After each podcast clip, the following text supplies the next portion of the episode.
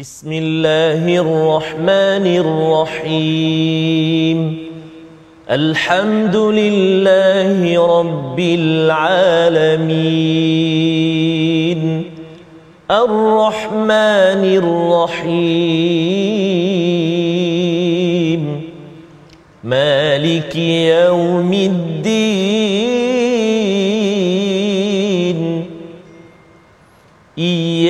إياك نعبد وإياك نستعين. اهدنا الصراط المستقيم.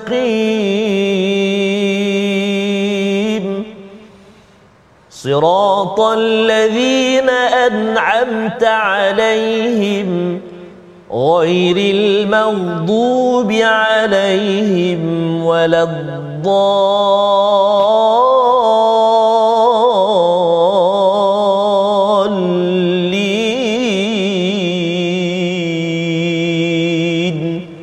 آمين. صدق الله العظيم. السلام عليكم ورحمة الله تعالى وبركاته.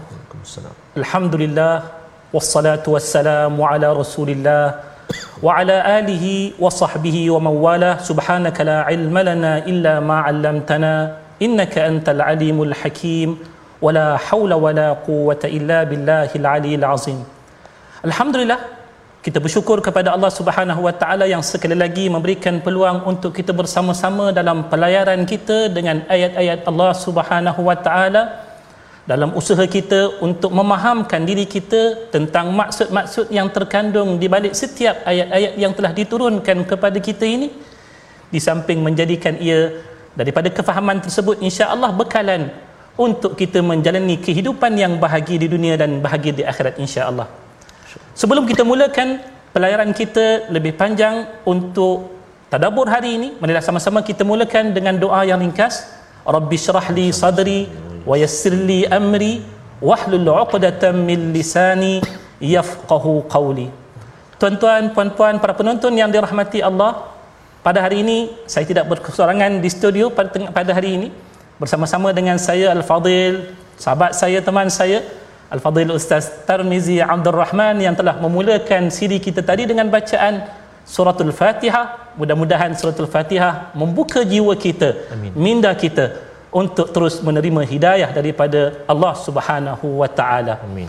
Para penonton yang dirahmati Allah, sebelum kita pergi lebih jauh dengan surah yang baru untuk kita lihat dan tadabbur akannya, marilah sama-sama kita melihat sinopsis surah yang baru yang kita pilih untuk sama-sama kita tadabbur pada hari ini iaitulah sinopsis bagi surah Al-Mulk. Bagi surah Al-Mulk ini kita akan melihat bermula daripada ayat yang pertama sehinggalah kepada ayat yang ke-12 nanti biidnillahi taala di mana daripada ayat yang pertama nanti kita akan melihat betapa di sana ada beberapa dalil yang akan dikemukakan kepada kita bagi menunjukkan kekuasaan Allah Subhanahu wa taala. Dan dalam ayat-ayat ini juga kita akan melihat betapa salah satu daripada makhluk yang telah Allah ciptakan dengan kekuasaannya iaitulah neraka jahanam dan akan diterangkan kepada kita apakah sifat-sifat dan keadaannya. Begitulah juga sifat-sifat serta keadaan penghuni yang akan menghuninya.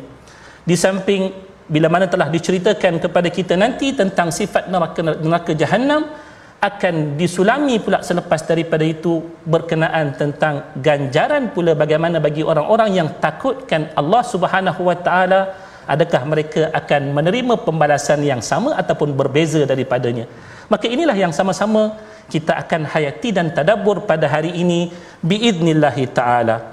Lalu sebagai pengkisahannya tuan-tuan dan puan-puan yang dirahmati Allah para penonton yang sudi bersama-sama dengan My Quran Time pada hari ini kita harap tuan-tuan dan juga puan-puan tak lupa untuk berkongsi paparan yang terpapar pada skrin tuan-tuan dan juga puan-puan daripada laman Facebook My Quran Time ini agar kita dapat bersama-sama menerima manfaat daripada perkongsian pada hari ini berserta dengan seluruh yang lain setiap daripada usaha kita perkongsian kita mudah-mudahan akan diganjari oleh Allah Subhanahu wa taala. Tanpa melengahkan masa sebelum kita meneruskan perbincangan tentang tadabbur kita kita nak dengar terlebih dahulu bacaan daripada qari kita yang berbahagia al-fadil ustaz. Tarmizi Abdul Rahman. Apa khabar Ustaz hari ini? Alhamdulillah Fadil Ustaz. Nampak Masya Allah dengan pakaian Eish. yang oh, butangnya saja Allah. pun kelihatan Masya cemerlang. je. Allahu Masya Allah. Rabbi. Tambah pula insya-Allah sebentar nanti kita akan dengar bacaan Al-Quran daripada yang berbahagia Ustaz. Tarmizi. Marilah sama-sama kita mulakan sesi pelayaran kita dalam tadabbur pada hari ini dengan bacaan Al-Quran daripada yang berbahagia Al-Fadhil Ustaz Tarmizi Abdul Rahman. Silakan Ustaz. Terima kasih jazakumullah khairal jazak uh, yang berbahagia yang saya kasihi lagi saya hormati al-fadil al-ustaz Muhammad Syamsul Hakim bin Abdul Samad uh, guru saya sahabat saya idola saya uh, guru kita semua selalu tak asing lagi sebenarnya di TV Al-Hijrah ini. Hari ini bersama dengan kita untuk berkongsi ilmu dengan kita membawa kita menelusuri surah Al-Mulk pada hari ini. Uh, surah yang disukai oleh ramai daripada kita. Saya yakin tuan-tuan dan puan-puan ibu-ibu ayah-ayah juga pasti ada yang menghafalnya ada yang memang setiap malam menjadi rutin apa uh, kelebihan ataupun apakah kehebatannya kemuliaannya kehebatan nanti akan dikongsikan Al-Fadhil Ustaz Syam sekejap lagi Uh, kita nak baca terlebih dahulu. Ibu-ibu ayah sekalian semoga-moga terus bersemangat terus ceria terus sihat dikurniakan kesihatan Allah Subhanahu Wa Taala. Kita nak mulakan bacaan kita uh, dari surah Al-Mulk uh, muka surat 562 juzuk yang ke-29 permulaan juzuk yang ke-29 nak habis dah ustaz Rasa sekejap saja Allah Ustaz eh. Akbar subhanallah jadi dalam perjalanan uh, 30 juzuk al-Quran ini alhamdulillah dapat juga Alhamdulillah. bersama skripnya bersama dengan al-Fadhil Ustaz Syam Bukan takat dengan kita tapi dengan penonton penonton, My Quran semua. Time sekali. Insya-Allah. Jadi kita baca dulu tuan-tuan dan puan-puan. Saya kira kita nak baca dari ayat berapa Ustaz? Uh, kalau boleh Daripada ayat yang pertama sehingga ayat sehinggalah yang ayat yang kelima mungkin. kelima insya-Allah. Baik. Ibu ayah sekalian yang dikasihi Allah, mari kita mulakan bacaan kita dengan bacaan uh, kita cuba uh, murattal uh, bayati insya-Allah.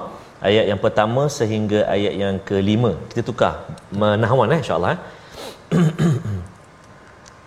أعوذ بالله من الشيطان الرجيم بسم الله الرحمن الرحيم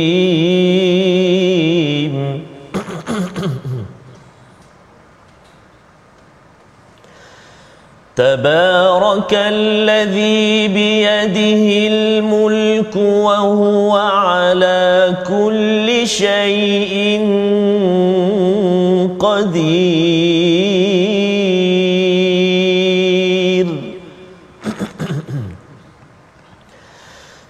الذي خلق الموت والحياة ليبلوكم أيكم أحسن عملا.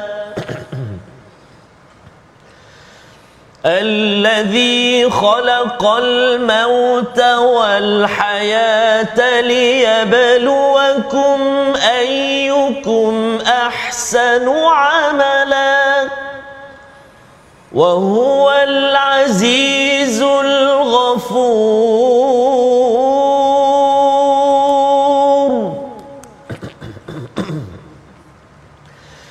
الذي خلق سبع سماوات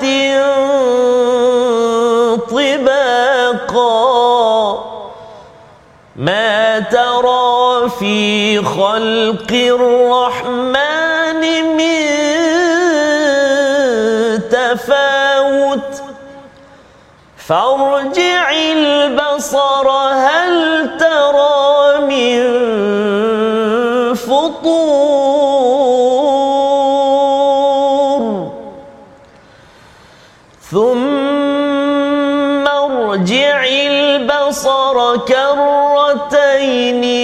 ينقلب إليك البصر خاسئا وهو حسير.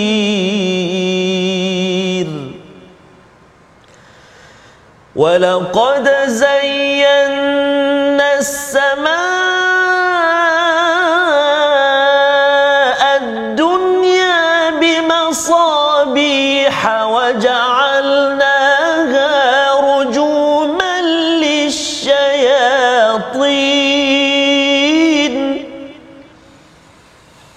وجعلناها رجوما للشياطين وأعتدنا لهم عذاب السعير.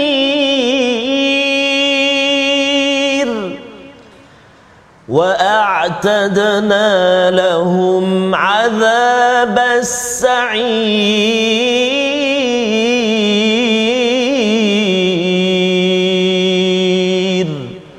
صدق الله العظيم Sadaqallahul azim. Benarlah firman daripada Allah Subhanahu wa taala jazakumullah khairan jazak kepada yang berbahagia Fadil Ustaz Tarmizi Abdul Rahman tuan-tuan Ustaz Tarmizi, Tarmizi Abdul Rahman ni sahabat saya semenjak daripada peringkat diploma Masya-Allah. suara beliau tu masya-Allah Astagfirullah. kurniaan Allah Subhanahu wa taala yang tak berubah sampai kepada hari ini masya-Allah mudah-mudahan Allah menggunakan keberkatan kepada Allahumma kita amin. semua daripada bacaan Al-Quran yang telah dialunkan oleh yang berbahagia Al-Fadhil Ustaz Tarmizi Abdul Rahman sebentar tadi. Amin, ya. Tuan-tuan dan juga puan-puan yang dirahmati Allah, kita berada pada muka surat 562. Surah yang pertama daripada juzuk yang ke-29. Satu surah yang saya yakin kebanyakan daripada kita terbiasa dengannya kerana ianya merupakan salah satu daripada surah yang biasa kita amalkan. Ya Ustaz eh?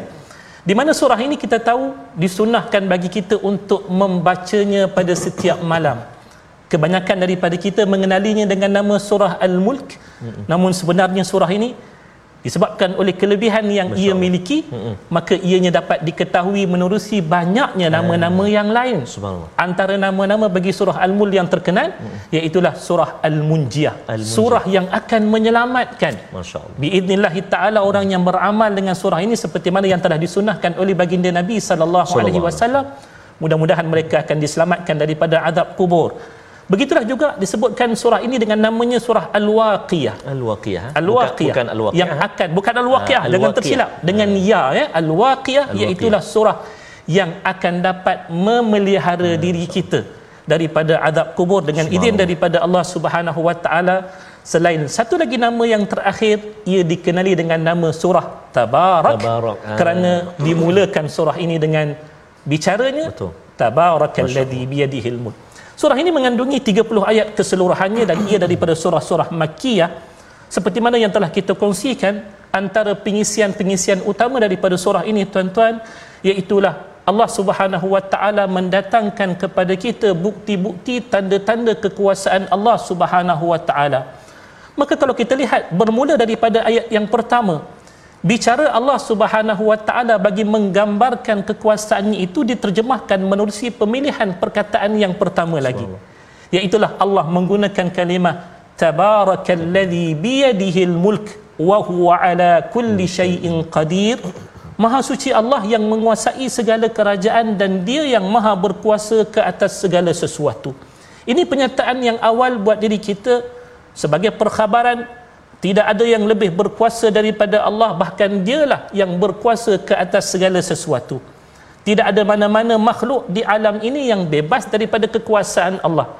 Sehingga kan kita, saya dan juga seluruh para penonton kita berada pada pertemuan pada hari ini juga ia berlangsung atas kekuasaan Allah yang mengizinkan pertemuan kita pada hari ini kalaulah kita tidak diizinkan oleh Allah apapun cara yang kita usahakan untuk nak menjayakan rancangan pada hari ini ia tidak akan mungkin berlaku. Begitu yang telah disebutkan di awal ayat ini bagi meletakkan keyakinan awal kita bahawasanya iman yang perlu kita iman tidak ada yang lain selain daripada Allah yang maha berkuasa. Dialah satu-satunya yang Tuh- Tuhan. Dialah satu-satunya Tuhan yang maha berkuasa atas segala sesuatu maka daripada ayat yang pertama yang telah diceritakan kepada kita berkenaan tentang kekuasaannya bermulanya penceritaan itu dengan didatangkan bukti-buktinya. Tuan-tuan kita teliti ayat-ayat daripada surah Al-Mulk awalannya ini jelas akan menunjukkan kepada kita bahawasanya Allah yang maha berkuasa ini sememangnya berkuasa pada maksud yang sebenar-benarnya bukan seperti mana bagi setengah-setengah makhluk satu ketika dahulu kita pernah mendengar apa yang pernah berlaku daripada perdebatan Nabi Allah Ibrahim alaihi salam dan juga musuh Allah yang bernama Namrud. Oh ya. Satu ketika bila mana Nabi Allah Ibrahim mengemukakan cabaran bagi Namrud untuk nak mendakwa ataupun untuk nak membuktikan dakwaannya bahawasanya dia juga Tuhan yang selain daripada Allah iaitulah untuk memperlihatkan kemampuan dirinya menghidup ataupun mematikan daripada kalangan makhluk walaupun pada ketika itu cabaran itu dijawab dengan cara yang didatangkan oleh Namrud iaitulah mendatangkan dua insan pada waktu tersebut. Satu dipenggal kepalanya satu dibiarkan hidup maka dia menyatakan inilah bukti kehidupan dan kematian yang dilakukan terhadap makhluk di alam ini. Tapi bagi manusia yang mengerti erti kehidupan dan kematian maka semuanya mengetahui bahawasanya tidak ada yang mampu berupaya untuk mematikan dan menghidup manusia seperti mana yang kita faham konsep kehidupan dan kematian ini melainkan hanya senya Allah Subhanahu wa taala. Lalu dalam ayat yang kedua kita lihat Allah menyatakan dialah satu-satunya Tuhan yang telah pun menciptakan bagi kita kematian dan kehidupan di mana tujuan kematian dan kehidupan yang Tuhan ciptakan buat kita semua setiap daripada alam ini apa yang dikatakan alam apa yang selain daripada Allah sama ada manusia haiwan tumbuh-tumbuhan serta seluruh yang berada di alam ini mereka ada fasa yang disebutkan sebagai fasa permulaannya kematian. Yang dimaksudkan dengan kematian ini kita bermula daripada tiada. Tak ada daripada kalangan makhluk ia bermula daripada ada. Yang ada bermula ia dengan ada hanyalah Tuhan kita iaitu Allah Subhanahu wa taala. Sedangkan makhluk saya Ustaz Tarmizi dan juga kita semua semua kita berasal daripada tiada kita bermula kehidupan kita setelah daripada Allah menciptakan kita dalam rahim ibu kita lalu kita dihidupkan di dunia ini. Allah menciptakan bagi kita kehidupan dan juga kematian yang dapat kita lihat tiap-tiap hari.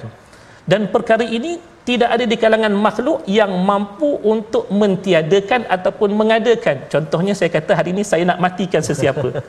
Kita takkan mampu berbuat demikian. Bahkan itu dikira sebagai satu jenayah yang besar ustaz ya. Kita tidak boleh mematikan sesiapa. Maka bila mana Allah menciptakan sesuatu yang namanya kematian dan juga kehidupan ini setiap daripada ciptaan Allah yang kita maklumi ia tidak pernah diciptakan sia-sia. Apa tujuan Allah menciptakan kita kematian dan juga kehidupan? Mungkin ada di kalangan penonton tertanya-tanya alangkah indahnya hidup tanpa kematian? Allah. tak mati-mati. Dia harap dia tak mati. Adakah itu merupakan satu keindahan bagi kehidupan kita? Tidak. Keindahan kehidupan kita iaitulah kita bermula daripada tiada kemudian kita diadakan oleh Allah Subhanahu wa taala dan kemudian akan kembali kepada kematian peringkat yang kedua disusuli dengan kehidupan yang berikutnya. Kerana kehidupan yang kali kedua itu nanti yang akan diberikan oleh Allah kehidupan yang berpanjangan yang tiada lagi mati selepas daripada itu. Tetapi Allah sebutkan untuk proses yang pertama yang namanya kematian yang pertama dan juga kehidupan yang pertama ini Allah berikan kepada kita tujuannya semasa kita hidup di dunia ini. Kita akan diberikan ujian-ujian oleh Allah bermula daripada awal kehidupan kita setelah daripada kita mati awal-awalnya tadi. Kita dihidupkan di dunia ini kata Allah kita akan dihidangkan dengan seribu satu ujian dan daripada ujian-ujian itulah liyabluwakum ayyukum ahsanu amala. Untuk Allah Subhanahu wa taala menguji kita siapakah di kalangan kita daripada iktibar yang dia lihat daripada kematian dan kehidupan ini dia mengambil pengajaran daripadanya untuk mempersiapkan dirinya bagi kehidupan yang satu lagi yang namanya kehidupan akhirat bukan kehidupan dunia sehinggalah bila mana dia berjaya membuktikan dirinya merupakan orang yang telah berjaya melepasi ujian tersebut bagaimana kita bagaimanakah kita nak melepasi ujian tersebut tuan-tuan ahsanu amala kita mesti mendatangkan amal yang paling baik bukan takat amal baik-baik sahaja hmm. itu memang dituntut bagi kita setiap hari kita kena buat amal-amal saleh Betul. tetapi bagi orang yang ingin betul-betul berjaya excellent kata hmm. orang cemerlang maka dia mesti mendatangkan yang namanya ayyukum ahsanu amala? Siapakah di kalangan kamu yang paling baik amalan dia? Wa huwal azizul ghafur. Allah lah yang maha berkuasa memberikan kematian dan kehidupan itu kepada kita. Dan dalam masa yang sama dia sentiasa memberikan ruangan kepada kita untuk kita memohon ampun kepada dia. Keampunan ini penting supaya daripada keampunan Allah Subhanahu wa taala inilah bagi salah silap yang mungkin kita lakukan semasa kehidupan ini Allah akan menjadikan diri kita orang yang terbaik. Kullu ibni adam khata'un kata Nabi sallallahu alaihi wasallam setiap daripada anak Adam ini pasti akan melakukan kesilapan. Tetapi nak jadi orang yang terbaik daripada orang yang berbuat silap wa khairul khata'in at-tawwabun. Orang yang paling baik daripada kalangan orang-orang yang berbuat silap mereka lah orang yang sentiasa bersedia untuk kembali kepada Allah dengan taubatnya dengan istighfarnya kerana Allah itu maha pengampun. Lalu diterangkan yang berikutnya bukan takat sesuatu yang dapat kita lihat daripada kekuasaan yang hampir dengan diri kita iaitu kematian dan juga kehidupan. Tetapi juga kita dapat melihat kekuasaan Allah itu pada alam yang luas antaranya pada penciptaan satu makhluk yang sangat-sangat hebat iaitu tujuh petala langit yang mana kita tahu. Tujuh petala langit ni tuan-tuan tidak ada mana-mana makhluk yang dapat membinanya kerana langit kita tahu ciptaan Allah yang sama sekali menyalahi mana-mana penciptaan yang ada. Iaitulah kita sebutkan ianya dibina oleh Allah tanpa tanpa tiang, tiang tanpa tiang. Hmm. maka pada ketika inilah kita kata Allah bila mana menyebutkan tentang langit manusia yang menghadapkan pandangannya ke langit akan terus dapat melihat kekuasaan Masya. Allah Subhanahu wa taala. Di mana makhluk yang namanya langit hmm. antara kehebatan Allah iaitulah seandainya kita berusaha untuk mencari kelemahan-kelemahan pada sisi langit betul. pokoklah nak cari uh ada crack ke ada rekahan-rekahan ke langit Allah kata kita takkan menemui sampai bila-bila. Sama ada kita mencarinya sekali dua kali ataupun tiga kali kita takkan dapat menemui sama sekali. Hmm. maka tiga ayat yang awal yang dapat kita tadabbur pada hari ini mudah-mudahan dapat membuka lebih ufuk yang besar untuk kita lebih mendalami ayat-ayat yang berikutnya. Tetapi sebelum kita pergi lebih jauh tuan-tuan hari ini kita ada kalimah pilihan kita untuk kita kongsikan dengan tuan-tuan daripada surah Al-Mulk. Iaitulah bila mana kita sebutkan dalam ayat firmannya ayat yang keempat thumma ruja'il basara karratain yang qalibi ilaikal basaru khasi'aw wa huwa hasir. Kalau kita lihat perkataan tersebut iaitulah yang qalib terjemahan yang diberikan iaitulah pasti akan kembali. Tetapi kalimah ini tuan-tuan kalau tuan-tuan perhatikan dalam kamus Arab tuan-tuan akan ber- mendapati maksudnya itu qalaba daripada kalimah qalaba iaitu berbalik memalingkan dan kembali dan ia telah disebutkan oleh Allah dalam Al-Quran sebanyak 168 kali dalam Al-Quran. Lalu bila mana Allah menyebutkan di sini kepada kita ianya sebagai satu cabaran buat manusia yang masih lagi enggan untuk menerima kekuasaan Allah Subhanahu wa taala Kalaupun mereka masih lagi enggan, Allah kata, perhatikanlah berapa kali pun perhatian yang kamu hendak berikan kepada langit yang hebat daripada ciptaan Allah Subhanahu wa taala, kamu pasti tidak akan dapat menemui barang satu pun daripada kelemahan-kelemahan yang terdapat padanya, kekurangan-kekurangan padanya berbeza daripada ciptaan manusia. Inilah yang perlu kita imani sentiasa dan mudah-mudahan ianya menambahkan keimanan kita. Biidznillah taala kita berehat seketika Mudah-mudahan kita akan kembali selepas daripada ini. Jangan ke mana-mana. InsyaAllah.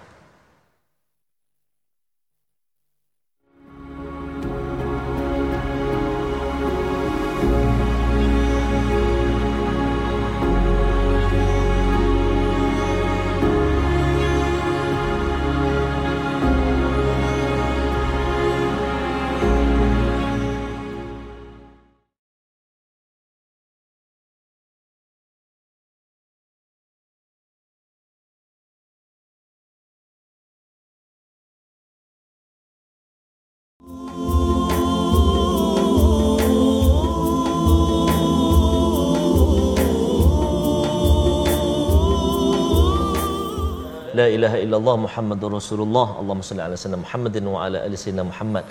Dapatkan yang original ya. Yang tadi tu kopi ori je. Jadi itu antara Syam ya.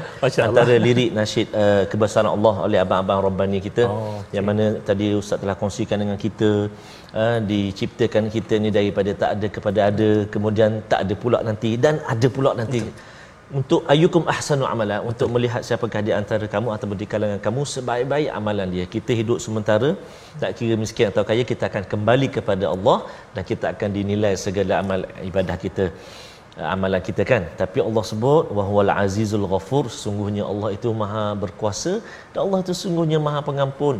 Ha, kalau kita fikir uh, barangkali uh, setinggi gunung uh, dosa-dosa kita yakin dan percayalah bahawa seluas lautan bahkan seluas-luasnya pintu pengampunan Allah Subhanahu wa taala. Jadi Ustaz Syam eh, saya panggil Ustaz Syam pasal sahabat dulu Allahu akbar. Nah, seperti kata Ustaz Syam tadi daripada uh, diploma kemudian belajar kemudian bekerja sempat bersama dengan Fadil Ustaz Syams Allahu akbar. Syams nama manja. Alhamdulillah Ustaz Syam. eh. Jadi okay. Ustaz, Ustaz Syam kita dah tadi sampai ayat 1 hingga Lima dah. Uh, lima bacaan kita kan sila uh, teruskan. Kita nak Ustaz. lanjutkan lepas ni insya-Allah ya. dengan bacaan ayat-ayat yang seterusnya. Seterusnya, betul. Sebagai pemula bagi tadabbur kita. Kita betul. nak masukkan dulu suntikan wahyu Betul. sebelum perkongsian kita nanti insya-Allah. Betul, insya-Allah, Silakan setuju. kepada Al-Fadhil Ustaz baik. Tarmizi Ya, untuk sebelum memulakan bacaan. kita, Silakan. kita sambung uh, ayat yang ke-6 sehingga ayat yang ke-12, kita nak singgah sekejap saja dalam ruangan tajwid ulang kaji kita ya. ada satu huruf yang perlu kita beri perhatian iaitu menyempurnakan bunyi huruf dha ketika waqaf. Dalam ayat yang keberapa? Ayat yang ke-8 kita nak baca lagi. A'udzubillahi minasyaitonirrajim takadu tamayyazu minal الغيظ كلما ألقي فيها فوج سألهم خزنتها ألم يأتكم نذير صدق الله العظيم kalimah fokus kita iaitu pada minal ghaidh ha kan huruf dha dekat situ ah, seperti mana yang kita telah belajar kan huruf dha hujung lidah kita keluar sedikit se- uh, kena ataupun sentuh pada gigi kacip atas. Kan ada tiga huruf. Tha dha wa. Wa. Ha, kan? Wa. Ha, jadi kena dulu yang tu okey hujung lidah keluar sikit kena gigi kacip atas. Tapi dia ada sifat dia pula. Sifat dia antaranya isti'la ataupun tebal. Ha, tebal ha, sifat dia. Jadi bila kita sebut hati nak apa nak sebut akhir waqaf tu kena hati-hati. Eh, kadang-kadang kalau kita nak latih kita boleh cuba minal ghaidhi minal ghaidhi minal ghaidhi kali keempat tu kita tahan baris dia. Minal ghaidh Allah tu. Kalau kita tak tebalkan dia jadi tipis. Ghaidh Eh, jadi zal ataupun zai jadi kena hati-hati. Eh, za ada sifat dia tebal isti'la kan? Kena hati-hati. Eh, moga-moga tak tertukar bacaan kita insyaallah. Selamat uh, mencuba dan selamat bertalaki dengan guru-guru al-Quran kita semua. Boleh ibu-ibu ayah-ayah ya Ha, angguk tu insyaAllah. InsyaAllah terima kasih. Allah Silakan. Uh, oh, Bacaan eh? Ah ya, okay. kita pilih untuk Oh, baca okey. terlebih dahulu. Okey. Masukkan wahyu dalam diri Baik, kita, jadi kita nak teruskan bacaan kita. Uh, Ibu-ibu ayah-ayah sekalian Ayat yang ke-6 Sehinggalah ayat yang ke-12 Tadi kita dah baca Nahwan Sekarang yang kedua ni kita cuba baca dengan Murattal Hijaz. Jom ibu-ibu ayah sekalian. A'udzubillahi minasyaitanirrajim وللذين كفروا بربهم عذاب جهنم وبئس المصير. إذا ألقوا فيها سمعوا لها شهيقا تفور تكاد تميز من الغيظ. كلما ألقي فيها فوج سألهم خزنتها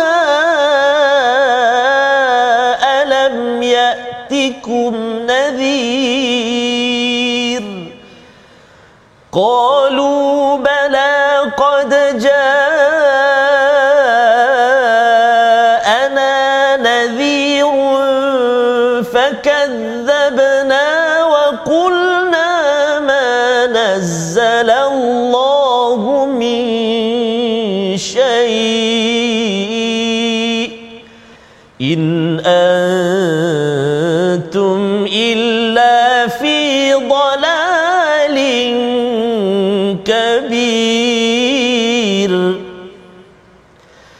وقالوا لو كنا نسمع أو نعقل ما كنا في أصحاب السعير.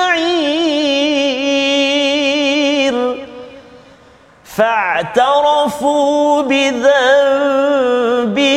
فسحقا لأصحاب السعير. إن الذين يخشون ربهم بالغيب. إن الذين يخشون ربهم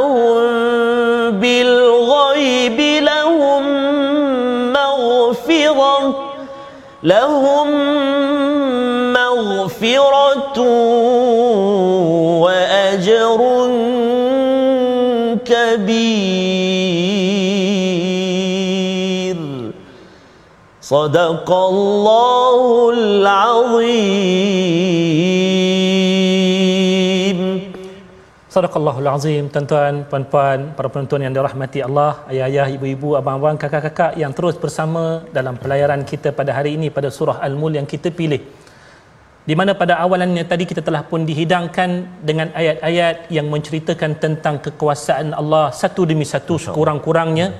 Pada dua daripada ciptaan Allah yang terbesar iaitulah pada kematian dan kehidupan yang pertamanya diikuti dengan penciptaan langit yang sama-sama kita boleh perhatikan setiap hari dalam kehidupan kita dan bila mana kita perhatikan kita hadirkan rasa ketundukan diri kita sebagai seorang yang beriman kepada Allah dan sebagai seorang hambanya pada ketika mana dibentangkan dalil-dalil yang sebegini hujah-hujah yang sebegini sekira-kiranya cukup bagi manusia yang memiliki akal yang sejahtera jiwa yang sejahtera untuk beriman kepada Allah dan tunduk kepada kebesaran dan kekuasaan Allah Subhanahu wa taala. Ini kerana kalaulah setelah daripada dibentangkan akan hujah-hujah dalil-dalil ayat-ayat tanda-tanda yang membuktikan kekuasaan Allah yang tidak mampu dinafikan oleh mana-mana makhluk yang dapat berfikir dengan benar ini pilihan yang kedua cuma satu iaitulah kata Allah bagi mereka yang tetap memilih jalan untuk kufur kepada Allah. Setelah mereka menolak kekuasaan Allah itu sebagai kekuasaan yang mutlak lagi esa sehingga mengadakan tuhan-tuhan yang lain untuk diangkat sama kekuasaannya menyamai Allah dalam erti kata mensyirikkan akan Allah Subhanahu wa taala maka Allah menyediakan pilihan bagi mereka iaitu mereka hendaklah bersedia untuk menerima pembalasannya. Lantaran itulah pada seawal ayat yang keenam Allah menyatakan walil ladina kafaru bi rabbihim adzabu jahannam wa bi'sal masir. Kita tahu setelah daripada kehidupan ini kita akan pergi kepada kehidupan yang satu lagi yang disebutkan dalam ayat kedua tadi iaitu kita akan kembali kepada Allah. Maka saat kita kembali untuk kali yang akan datang ini ianya bukan takat pengembalian yang biasa tetapi pengembalian untuk menerima pembalasannya. Apa yang kita buat daripada dunia ini sama ada keimanan ataupun memilih yang sebalik daripadanya iaitu kekufuran sama ada amal saleh ataupun amal yang taleh tidak ada sesuatu pun daripadanya melainkan akan menerima pembalasan maka bagi kekufuran yang dipilih oleh sebahagian daripada manusia ini mereka Allah telah menjanjikan seawalnya azab daripada api nerakanya yang sangat dahsyat api neraka yang paling bawah daripada tingkat-tingkat neraka yang banyak iaitulah yang disebutkan sebagai neraka jahanam lalu bila mana disebutkan neraka jahanam ini Allah menyatakan wa bi'sal masir seburuk-buruk pengembalian manusia ke tempat tersebut kita bila mana kita nak pulang ke kampung halaman kita pasti memilih kampung halaman yang menyenangkan hati kita yang tidak menggusarkan hati kita kita baru saja menyambut perayaan oh. Aidil Adha dapat balik kampung Allah. semua dapat gembira Allah. dengan ketibaan anak dan juga sanak saudara hmm. di kawasan kampung halaman dan bergembira dengan keberadaan kita di sana tak ada siapa-siapa yang bila mana memilih untuk pulang ke kampung maka mereka akan memilih tempat-tempat yang akan menggusarkan hati Betul. mereka tetapi bagaimana manusia yang memilih jalan-jalan kekufuran mereka itu memilih untuk kembali ke tempat terburuk yang disebutkan sebagai neraka jahanam seburuk manakah neraka jahanam ini yang telah pun Allah khabarkan kepada kita? Allah menyatakan bila mana manusia dicampakkan ke dalam neraka tersebut idza ulqu fiha sami'u laha shahiqan wa hiya tafur. Bila mana dilemparkan sahaja mereka-mereka yang telah pun mengkufuri Allah Subhanahu wa taala ini pada ketika itu mereka akan mendengar betapa ngerinya ngauman api neraka Allah Subhanahu wa taala dalam keadaan mahraknya api menyala kalau di dunia ini kita mendengar satu bakaran yang besar ya. katalah kita lihat rumah yang terbakar Betul. bunyi ngauman oh. api ya. itu walaupun kita katakan ngauman ngauman ni biasanya ya. orang kata harimau ataupun singa Tetapi kalau bagi satu api yang besar, tak kala mana dia mengeluarkan suaranya di dunia ini, itu pun sudah menimbulkan kegurunan kepada kita. Bagaimanakah api neraka yang telah disebutkan dalam hadisnya? berkali ganda daripada api dunia hendak kita hadap seandainya kita memilih jalan kekufuran tersebut bukan takat suara ngauman api neraka tersebut digambarkan oleh Allah dalam ayat ini Allah kata bila mana manusia itu dicampakkan dalam api neraka ini daripada suara ngauman yang didengari begitu dahsyat keadaannya seolah-olah hampir pecah neraka tersebut. Sedangkan neraka ini merupakan ciptaan Allah yang kukuh. Tetapi bila mana disampakkan manusia-manusia ke dalamnya berserta dengan sembahan-sembahan mereka antaranya yang akan menjadi bakaran manusia itu nanti adalah manusia dan juga batu-batuan. Suara yang keluar daripada campakan manusia itu nanti akan menghasilkan suara yang seolah-olah kedengaran seolah-olah hampir pecah neraka tersebut. Wal billah dan bila mana dicampakkan dalam neraka ini seperti mana yang pernah kita kisahkan dalam perkongsian-perkongsian yang lalu lalu neraka bukan sahaja memberikan seksaan yang berbentuk fizikal tetapi neraka juga memberikan seksaan dalam bentuk dalaman ya, spiritual. Bagaimanakah bentuk seksaan spiritual setiap kali dicampakkan hmm. manusia ke dalam neraka akan ditanyakan kepada mereka hmm. tidakkah datang kepada kamu oh, pemberi ingatan apa tujuan soalan yang ditanyakan adakah tidak diketahui Betul. manusia telah pun diutuskan kepada mereka rasul-rasul dan juga para nabi untuk memberikan mereka peringatan of course kita sudah diutuskan dengan nabi-nabi dan juga rasul-rasul yang memberikan peringatan kepada kita Betul. tetapi tuan-tuan kita tahu manusia yang tidak mengambil peringatan daripadanya pada ketika itulah mereka pasti akan menyesal semenyesal-nyesalnya maksudnya paling menyesallah pada hari tersebut dek kerana mereka tidak menerima akan pengutusan Nabi yang telah pun memberikan kepada mereka peringatan. Berkenaan tentang kekuasaan Allah berkenaan tentang tanggungjawab yang mereka mesti lunaskan dalam kehidupan ini. Sehinggalah seandainya mereka menolaknya mereka kena bersedia untuk menerima akibatnya dan kalau kita melihat bila mana ditanyakan soalan tersebut hari di dunia ini seandainya ditanyakan soalan-soalan tertentu manusia mungkin boleh berdalih Betul. dengan seribu satu jawapan dalih ataupun alasan yang disebutkan sebagai alasan escapism menyelamatkan diri dengan lidah yang disebutkan oleh orang kita lidah ya. tak bertulang ni kan nak menipu nak mengelak dan sebagainya ni mungkin manusia yang pandai bersilat dengan lidah dia tahu bagaimana untuk menguruskan manusia yang lain di dunia tetapi di akhirat kita tahu manusia tidak akan ada peluang barang sedikit pun untuk menipu kerana setiap daripada anggota yang Allah bangkitkan kembali untuk kehidupan dunia selepas daripada dunia ini itulah kehidupan akhirat nanti Allah Subhanahu Wa Taala akan buatkan mereka akan diberikan penyaksian menerusi anggota tubuh mereka sendiri. Lidahnya akan menjadi saksi terhadap dirinya sendiri. Tangannya akan menjadi saksi terhadap dirinya sendiri seluruh anggota tubuhnya akan menjadi saksi buat dirinya sendiri. Pada waktu itu mereka tidak punya pilihan lain melainkan akan berkata benar. Maka dalam ayat yang kita lihat ayat yang ke-9 qalu bala qad ja'ana nadhirun fakadzabna wa qulna ma nazzalallahu min syai' in antum illa fi dalalin kabir mereka terpaksa mengakui bahawasanya mereka pernah menyaksikan kehadiran rasul dan risalah yang telah dibawakan bersama-sama dengannya untuk dijadikan panduan bagaimana untuk hidup selamat, bagaimana untuk beramal dengan amal yang terbaik, bagaimana untuk mengelakkan daripada dicampakkan ke dalam neraka jahanam. Tetapi apa yang mereka buat? Mereka menolak akan kebenaran tersebut. Lalu pada ketika itulah bagaimana digambarkan penyesalan yang tidak berbelah bahagi oleh orang-orang kafir ini. Allah menyatakan dalam ayat yang ke-10 mereka menandakan penyesalan tersebut dengan ungkapan ini وقالوا لو كنا نسمع أو نعقل ما كنا في أصحاب السعير hari ini Alhamdulillah para penonton yang dirahmati Allah kita dihidangkan dengan hidangan bacaan ayat-ayat suci Al-Quran seperti mana yang telah dibacakan oleh Al-Fadhil Ustaz Tanmizi Abdul Rahman sebentar tadi bukan takat bacaan Al-Quran kita juga dikongsikan dengan kefahaman ya. yang telah kita kongsikan semampunya oleh saya dan juga yang sahabat-sahabat yang lain sebelum daripada ini di mana tujuannya tidak lain bukanlah tujuannya semata-mata untuk diadakan program ya. My Quran Time semata-mata tetapi inilah tanggungjawab kita untuk berkongsi pesan-pesan yang telah disampaikan oleh baginda Nabi sallallahu alaihi wasallam agar kita semua tidak akan menyesal kemudian hari. Sifat penyesalan ini tuan-tuan tidak ada sesuatu penyesalan melainkan ia berada di hujung. Ya, Selagi mana kita tidak sampai kepada penghujung, hmm. maka pada ketika itulah kita tidak akan bertemu dengan penyesalan. Hmm. Tetapi pastilah bagi semua yang hidup pada hari ini kita tak nak dengar penyesalan di hujung sebaliknya kita nak dengar kegembiraan di hujung kejayaan di hujung. Maka sebelum sampai kita di penghujung sama ada kejayaan ataupun penyesalan itulah yang akan berlaku. Inilah yang perlu kita tentukan tindakan pada kita hari ini tindakan diri kita pada hari ini. Sama ada memilih untuk tunduk kepada kekuasaan Allah ataupun memilih untuk yang sebalik daripadanya iaitu kufur mengingkari kebesaran Allah yang sememangnya jelas kelihatan di hadapan mata kita dan daripada penyesalan yang mereka lafazkan tersebut kata Allah mereka mengiktiraf fa'tarafu bidzambihim fasuhqan li ashabis sa'ir. Lalu mereka mengiktiraf akan sekalian dosa mereka dosa yang terbesar itu dosa mensyirikkan akan Allah mengkufuri akan Allah Subhanahu wa taala.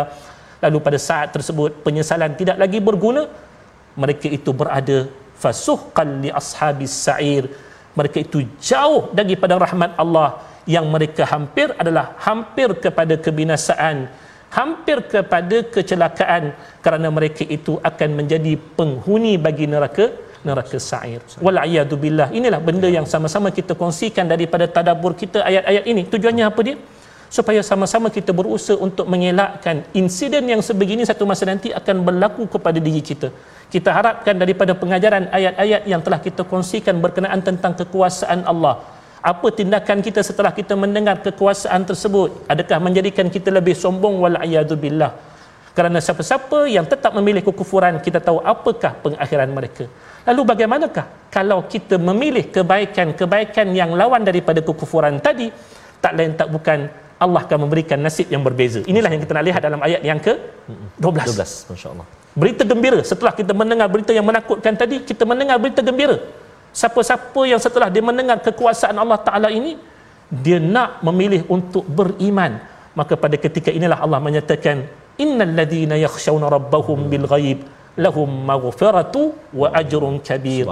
Orang yang memilih untuk takutkan azab api neraka jahanam yang akan tiba kalau dia memilih kekufuran maka dia memilih untuk takutkan Allah pada hari ini atas sifat kekuasaannya boleh menghukum manusia yang kufur kepadanya. Maka dia memilih jalan taqwa. Dia memilih jalan keimanan. Maka pada ketika itu Allah telah menjanjikan bagi mereka. Allah berikan kepada mereka keampunan bagi kesilapan-kesilapan yang mereka lakukan dan Allah memperuntukkan bagi mereka ganjaran yang besar. Agak-agak apa ganjaran yang besar yang Allah akan sediakan ustaz ya? Allah. Tak lain tak bukan apa dia? Syurga. Syurga Allah Subhanahu Wa Taala tidak ada yang lebih besar daripada ganjaran syurga.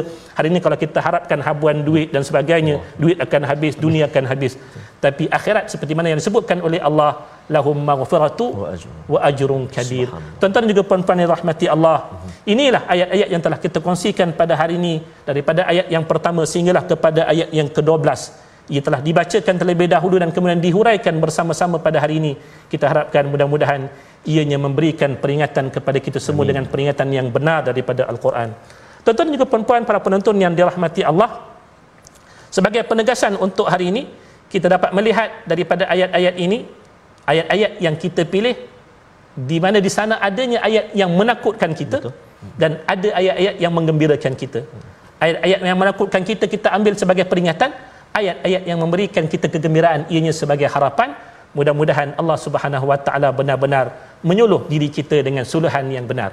Daripada apa yang kita kongsikan pada hari ini tuan-tuan ada beberapa pengajaran yang besar yang dapat kita ambil daripada perkongsian ayat 1 hingga 12 ini. Yang pertamanya kita harap daripada kematian dan juga kehidupan yang saling kita lihat tiap-tiap hari berlaku ini pilihlah untuk melakukan bukan takat amal yang baik tetapi amal yang terbaik sebab kita pasti akan berbangga kalau kita dapat kembali kepada Allah dengan amal yang terbaik tersebut sebagai persiapan kita menghadapi kematian yang akan menghidupkan kita bagi kehidupan yang kedua nanti insya-Allah. Kemudian bila mana kita dapat melihat pada tanda-tanda kebesaran Allah yang telah Allah paparkan di hadapan mata kita. Pandanglah dengan pandangan yang berfikir, bukan takat melihat sekadar melihat kebesaran tersebut tetapi lihatlah dengan berfikir tadabbur akan ayat-ayat Allah sama ada ayat-ayat Al-Quran ataupun ayat-ayat yang dilihat dengan mata kepala kita. Lalu daripada kebesaran yang kita lihat dengan pandangan mata kepala kita disusuli dengan sulaman ayat-ayat suci Al-Quran yang kita dengar ini tuan-tuan kita akan dapat menghayati sebenar-benarnya. Kita akan dapat hidup dengan kebesaran Allah supaya kita dapat menundukkan kesombongan diri kita dan kesombongan manusia agar kita semua tetap dalam jalan keimanan. Dan yang ketiganya tuan-tuan antara pengajaran daripada ayat yang 1 hingga 12 ini yang terakhirnya iaitu pada ayat yang ke-10 bila mana kita melihat akan dunia ini yang adanya di sana kesusahan keperitan daripada ujian-ujian yang Allah datangkan kepada kita dalam ujian yang sementara ini tuan-tuan kita harap kita tidak merasa lemah daripadanya. Kerana setiap ujian daripada Allah pasti Allah nak memberikan kepada kita solusi supaya kita dapat melakukan yang terbaik daripadanya. Dan pada ketika itulah kita akan dapat jadi hamba yang terbaik. Bagi hamba yang terbaik balasannya ialah syurga Allah Subhanahu Wa Taala. Alhamdulillah tuan-tuan kita dapat akhiri pelayaran kita pada hari ini pada ayat yang ke-12.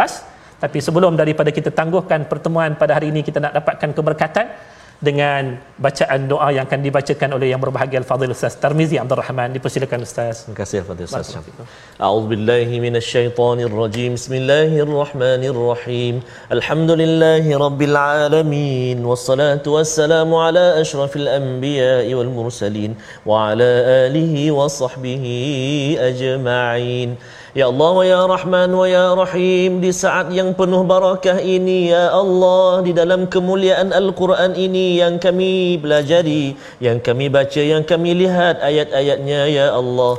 Maka kami mohon kepadamu ampunilah dosa-dosa kami ampunilah dosa ibu ayah kami ibu ayah mertua kami muslimin muslimat mukminin dan mukminat bi rahmatika ya arhamar rahimin sayyidina Muhammad wa ala alihi wa sahbihi wa baraka wa sallam. Walhamdulillahi rabbil alamin. Taqabbalallahu minkum. Minna minkum taqabbal ya karim. Moga-moga Allah Subhanahu wa taala perkenan doa kita dan juga apa juga hajat kita. Dan moga-moga Allah Subhanahu wa taala terus kurniakan kesempatan kepada kita untuk memohon ampun kepada Allah Subhanahu wa taala.